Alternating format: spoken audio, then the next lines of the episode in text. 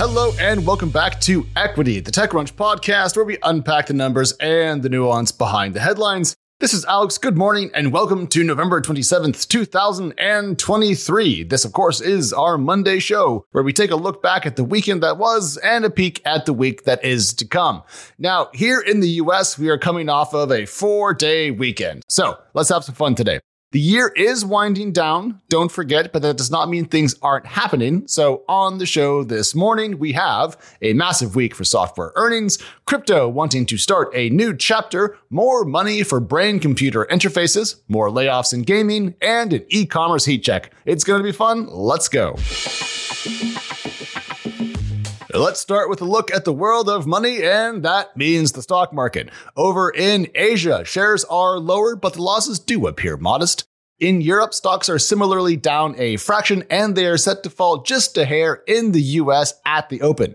Now, why are we seeing so much red ink in the global stock market? Well, profit taking after gains appears to be the most common guess of the financial commentary world. But that's all whatever. What I care about more is this week's packed earnings calendar. See if you can catch a trend in this as I read out to you the names of who shall report. On Monday, Zscaler, DouYu, MariaDB. Tuesday, Workday, CrowdStrike, Splunk, HPE, and NetApp. Wednesday will bring us numbers from Salesforce, Synopsys, Snowflake, Okta, Pure Storage, Nutanix, Bilibili, nCino, Zuora, and Zoohoo. And then Thursday, Dell, Samsara, UiPath, PagerDuty, and Domo. So, yes, I am indeed calling this Software Week, and that means we are going to get tons of data that will help us understand the market that startups have been dealing with in the back half of 2023 and probably the start of 2024. And then there was crypto. Now, for the last couple of weeks, I have shouted at the top of my lungs about very interesting price movements in the world of crypto. This week is absolutely not like that. In fact, we have seen muted price changes compared to one week ago. Though, if I go down the list and I have to be picky, I will say that BNB and Solana have lost some value in the last week. But given recent gains, it feels a little bit like whatever. The big news in the world of crypto remains the Binance settlement. And I don't think we've talked about this enough on the show, so I'm going to remind you of a couple of key things. CZ, the founder and CEO of Binance, is stepping down and has pleaded guilty to a number of violations brought on through the DOJ and other US agencies. Now, who's going to be in charge of Binance in his absence? It's Richard Tang, Binance's former global head of regional markets. Binance will also pay 4.3 billion dollars to resolve the DOJ's investigations, and the crypto exchange, quote, admits it engaged in anti-money laundering, unlicensed money transmitting, and sanctions violations. That's according to the DOJ. Now, if you want more about Binance, I'm just going to recommend our show Chain Reaction. Jackie hosts it. She's amazing. I'm an occasional guest over there, but she will have a lot more about this in the coming weeks. Now, there's a meme that no matter what happens out there in the world, it's good for Bitcoin. Well, this might actually be good for Bitcoin, but don't take it from me. Take it from Coinbase CEO Brian Armstrong, who said to CNBC, quote, the enforcement action against Binance, that's allowing us to kind of turn the page on that and hopefully close that chapter of history. I'm taking this as the following. Everyone knew Binance wasn't exactly following the law in every market that it operated, which made crypto look bad. Now that Binance has had its wrist slapped and its wallet stolen, people like Coinbase, companies that are based in the US and are known for trying at least to follow the rules, may look better and the overall crypto industry may be on firmer footing. We'll see. Next up, my favorite part of the show, what I call big news that matters. But first off, we're going to rewind that clock because we were off Friday. So a reminder that after all the OpenAI drama, Sam is apparently back in charge. And by that, I mean the battle between folks who wanted to slow AI dev and those who wanted to make a lot of money went in favor of the second camp. And as someone who's pretty far from being an AI doomer, let alone a decel, I'm cool with this, although also I'll just say this who did we really think was going to win? And staying close to the idea of frontier tech, I have news about Neuralink. Now, Neuralink, of course, is the Elon Musk founded company developing implantable chips that can read brainwaves. The news is that the company has raised an additional $43 million, according to a filing with the SEC. That document shows the company increased its previous investing tranche, led by Peter Thiel's founders fund, from 280 million to 323 million in early August. Some 32 investors have put money into this particular round. Now, what is Neuralink worth? Well, the company has not disclosed a valuation recently, but back in June, reports said the company was worth about $5 billion, according to privately executed stock trades, aka the secondary market. My bias here is that I want to put the computer into my brain. I'm excited about this. Bring it on. And the good news for dweebs like me is that back in May, Neuralink did receive FDA approval for human clinical trials after having an earlier application rejected and it is doing some recruitment for human trials under an investigational device exemption from the FDA.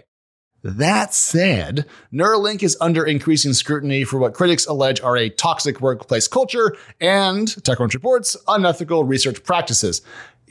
Musk related companies often appear to suffer from brutal timelines and a willingness to break the rules. And uh, some folks like to argue that this is an unvarnished positive, you know, something that we don't even need to talk about, or if we do, we're somehow slowing the progress of mankind. But uh, I would like to invite those folks to work the line at an abusive company instead of dictating tweets to one of their assistants about how it's a good thing. That said, I still do want the brain computer. And what shall I do with my brain computer? Well, probably sit around and play video games. I'm not going to lie, which is good because there's lots of great games out today, but the video game industry itself is actually not doing so good. And I have some news. So back in late 2021, TikTok's parent company decided to build a video game group. But after a couple of years of tepid performance, that gaming department, called Nuverse, is significantly scaling back its operations in a move that has surprised many employees. This new round of layoffs kicked off on Monday, and many members of Nuverse are still anxiously awaiting a verdict on their future. That's according to people familiar with the matter talking to TechCrunch. Now, gaming in China has become a more difficult industry over time. Don't forget there was that wave of government crackdowns on tech companies in general. Then gaming companies got their own particular bit of stick by having their titles not approved by the government. And then the same government also cut gaming time allowed to youths. But the issues in gaming and the layoffs are not actually a China focused issue. They've been happening around the world. And The Verge pulled together a pretty good list of individual gaming companies that have cut staff. I'm going to go ahead and read out a couple of these names Digital Extremes, Microsoft, Epic, Unity, Telltale, Bungie, CD Projekt Red, Electronic Arts, Embracer Group, Volition, Amazon Games. Lots and lots of companies have been cutting gaming related staff this year. So is gaming itself broken? I would say not at the demand level. I do think, however, we are seeing some issues arise with the current business model attached to big gaming studios. And to make a small analogy, much like how the movie business has become a mass hit or nothing model, video games at the AAA level seem to be ever more sequel driven, centered around known IP, with big budgets and even bigger expectations. The result of this has been bigger, more expensive bets that, when they whiff, lead to mass staff cuts, I would say worse in game monetization features, and even fewer mid list titles. So gamers love to game, gaming devs are pretty cool, but it does seem that on the business side, gaming is struggling. Back to business. How about an e commerce heat check? I have all the data for you on the current state of affairs. According to TechCrunch, a rush of deep discounts and growth of flexible payment options were key drivers behind $9.8 billion in online sales in the US on Black Friday. That number is a record figure for the day. And according to Adobe Analytics, sales were up 7.5% on last year's number. Now, the US is not the only place in the world, so let's take a look at global data via Salesforce. 31.7 billion was spent online on Thanksgiving and 70.9 billion globally on Black Friday. The Thanksgiving number was up 1% year on year, and the Black Friday global figure was up 8% year on year.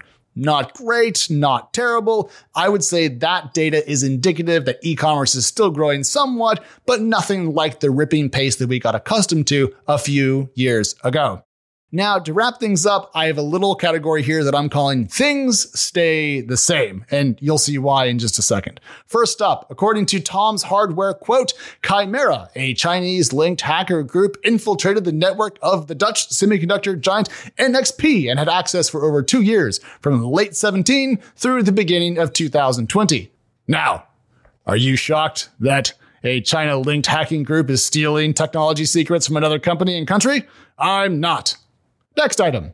Facebook is in trouble with state attorneys general for not deactivating users who were under the age of 13. Once again, are you shocked? I'm blown away. Never would I have thought that a social media company would get in trouble for something like that. Whew, what a surprise. Anyways, y'all, that is all the time we have for today. I think it's going to be a busy week, perhaps the last busy week of the year. So stay close to Equity. We are Equity Pod over on X and Threads. And if you want even more of my annoying voice, well, I'm Alex on X as well. We have two sister shows, Chain Reaction, all about the world of cryptocurrency, and found a show digging into the founding stories of tomorrow's hot tech startups. All right, we'll talk to you soon. We're back on Wednesday, back on Friday. Bye. Equity is hosted by myself, editor in chief of TechCrunch Plus, Alex Wilhelm, and TechCrunch senior reporter, Mary Ann Azevedo. We are produced by Theresa Loconsolo with editing by Kell. Bryce Durbin is our illustrator, and a big thank you to the audience development team and Henry Pickavet, who manages TechCrunch audio products. Thank you so much for listening, and we'll talk to you next time.